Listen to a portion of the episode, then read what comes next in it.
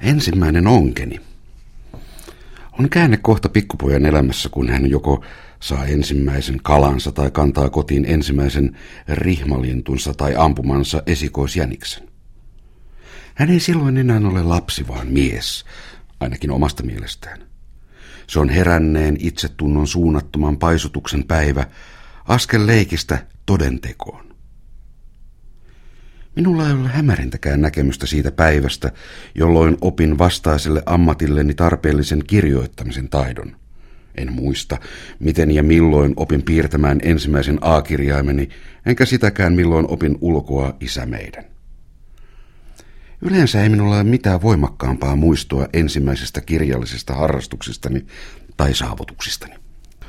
Sitä vastaan on se päivä, jolloin sain ongen ja sillä ensimmäisen kalani, jännityksineen, vaikutelmineen ja tunnelmineen kuin eilen eletty. Lapsihan ensin leikkii kaiken, minkä se sitten elää todellisuudessa, elämänsä tärkeimmät tapahtumat, semmoisina kuin niitä eletään hänen ympärillään. Me leikimme sekä kasteet että rippikoulut, naimisiin menot ja myöskin kaikki muut aikaihmisten ja erittäinkin isompien naapurin poikien hommat, pienet ja suuret. Leikittiin kynnöt, kylvöt. Meillä oli leikkihevosit ja leikkilehmät, leikkitalot, verkot, nuotat, venheet ja höyrylaivat. Ja tietysti myöskin leikkionget. Istuttiin liiterin eteen vedetyssä reessä ja heitettiin siimaa sen perästä, tai seisottiin pirtin pankolla ja nypittiin lattialta höylänlastuja ahvenina, särkinä ja salakoina suuret kasat. Vapana hernekeppi, siimana nuoranpätkä ja koukkuna oksan haarukka tai vanha hierrin, johon helposti tarttui ja jolla aina sai. Mutta eräänä päivänä tulee Huttusen Pekka Pekka, melkein yhden kokoinen naapurin poika kaupalle oikeita ahvenia, joita hän on saanut oikealla ongella koljonsillan korvasta. Ja leikki ongena lumous on mennyt. Lapsi on yhtäkkiä putkahtanut kotelostaan ja perustunut pojaksi, jonka pitää saada oikeita kaloja oikeasta järvestä oikealla ongella. Mutta mistä minä saan ongen? Kuka minulle laittaa vavan ja siiman, mutta ennen kaikkea ongen, sillä itselläni minulla ei ole aavistustakaan siitä, miten ne olisivat aikaan saatavat. Mutta onhan isä. Kaikki tietävä ja kaikki taitava isä. Eikä niin ihmeellistä kalua, ettei hän osaisi sitä korjata tai laittaa. Hän on puuseppä ja läkkiseppä, valuri, suutari ja sorvari. Hän maalaa, kiiloittaa, liimaa, juottaa, korjaa kylän akkojen rukit ja ukkojen kellot. Hänen ilonsa on tehdä kaikki, mitä häneltä pyydetään, mutta vielä suurempi on hänen ilonsa yllättää. Isä on vuolut ja veistellyt meille kaikki, mitä meillä on ihaninta. Puuhevosemme, pärerrekemme, väkkärät, puromyllyt, sahaukot, hyrrät, sukset ja kelkat, joita toisia on pyydetty, toisia vain toivottu, toisia ei arvattu pyytää eikä edes toivoakaan. Yhtäkkiä jonain aamuna on löydetty vuoteen vierestä kukkapöydältä syntymä- tai nimipäivinä. Mutta hauskinta on ollut olla näkemässä, kun isä valmistaa jotain, josta ei ole aavistustakaan, mitä siitä tulee. Salaperäisesti myhähtäen tai veitikkamaisesti silmää iskien hän lähtee sahoineen, höylineen ja kirveineen tupaan. Koko lapsilauma pyörähtää jälkeen, asettuen penkille kuin pääskyn pojat räystäille katsomaan ja odottamaan. Isä höylää lautaa, josta voi luulla, että siitä tulee vain hylly. Mutta kun hän poraa reijän sen toiseen päähän, niin ei siitä siis tulekaan hylly, vaan ehkä joku kalansiivulauta tai sen semmoinen, joka ripustetaan seinälle. Eipä tiedä, eipä tiedä, mikä mahtanoo tulla, hyräilee isä, ja lapset matkivat ihastuneena kuorona häntä säästään. Eipä tiiä, eipä tiiä, eipä milloinkaan tiiä. Hän ottaa kirveen ja alkaa veistää. Joku arvaa, että siitä tulee lapio. Mutta kun hän ei veistäkään toista puolta lapion terälle, vaan pyöristää sen toisapäin, niin ei siitä näe tulevankaan lapio.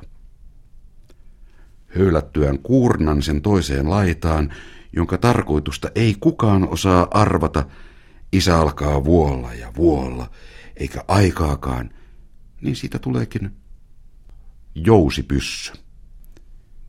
Isä on siis nyt saatava laittamaan minulle onkin. En tahdo kuitenkaan sitä suoraan pyytää, viittaan siihen vain niin hienosti ja niin kautta rantain kuin minulle on mahdollista. Kun illallispöydässä kehutaan naapurin pojan kalansaalista, että saapa se poika vain kaloja ongella, vaikkei ole sen suurempi, niin minä sanon, saisi kai niitä muutkin kaloja ongella, kun vain olisi joku, joka osaisi tehdä ongen.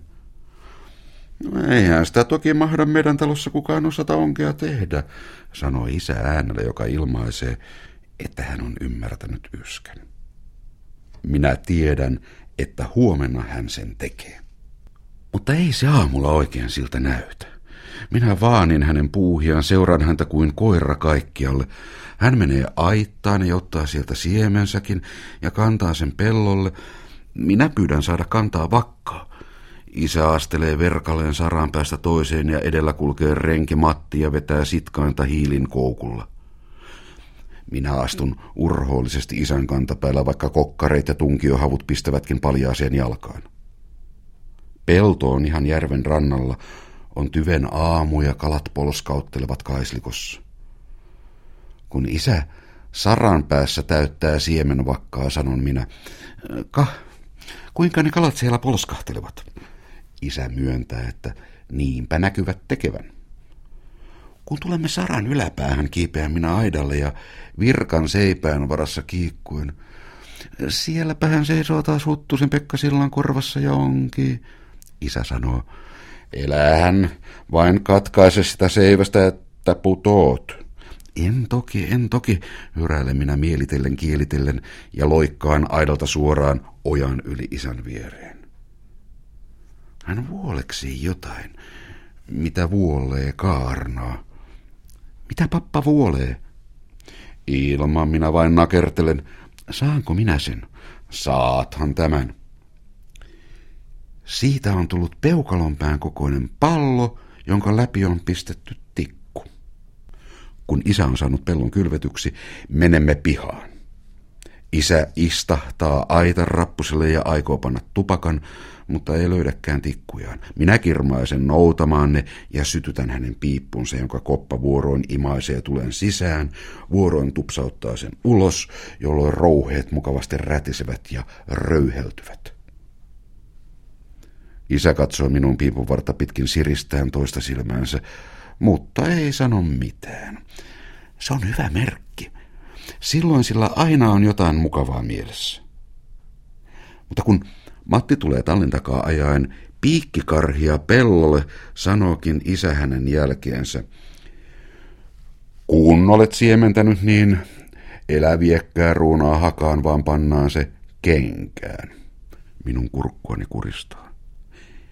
Isä ei siis aiokkaan vielä tänään laittaa onkia. Hän ei ehkä enää muista koko asiaa, kuka ties ei osaa tehdäkään onkea.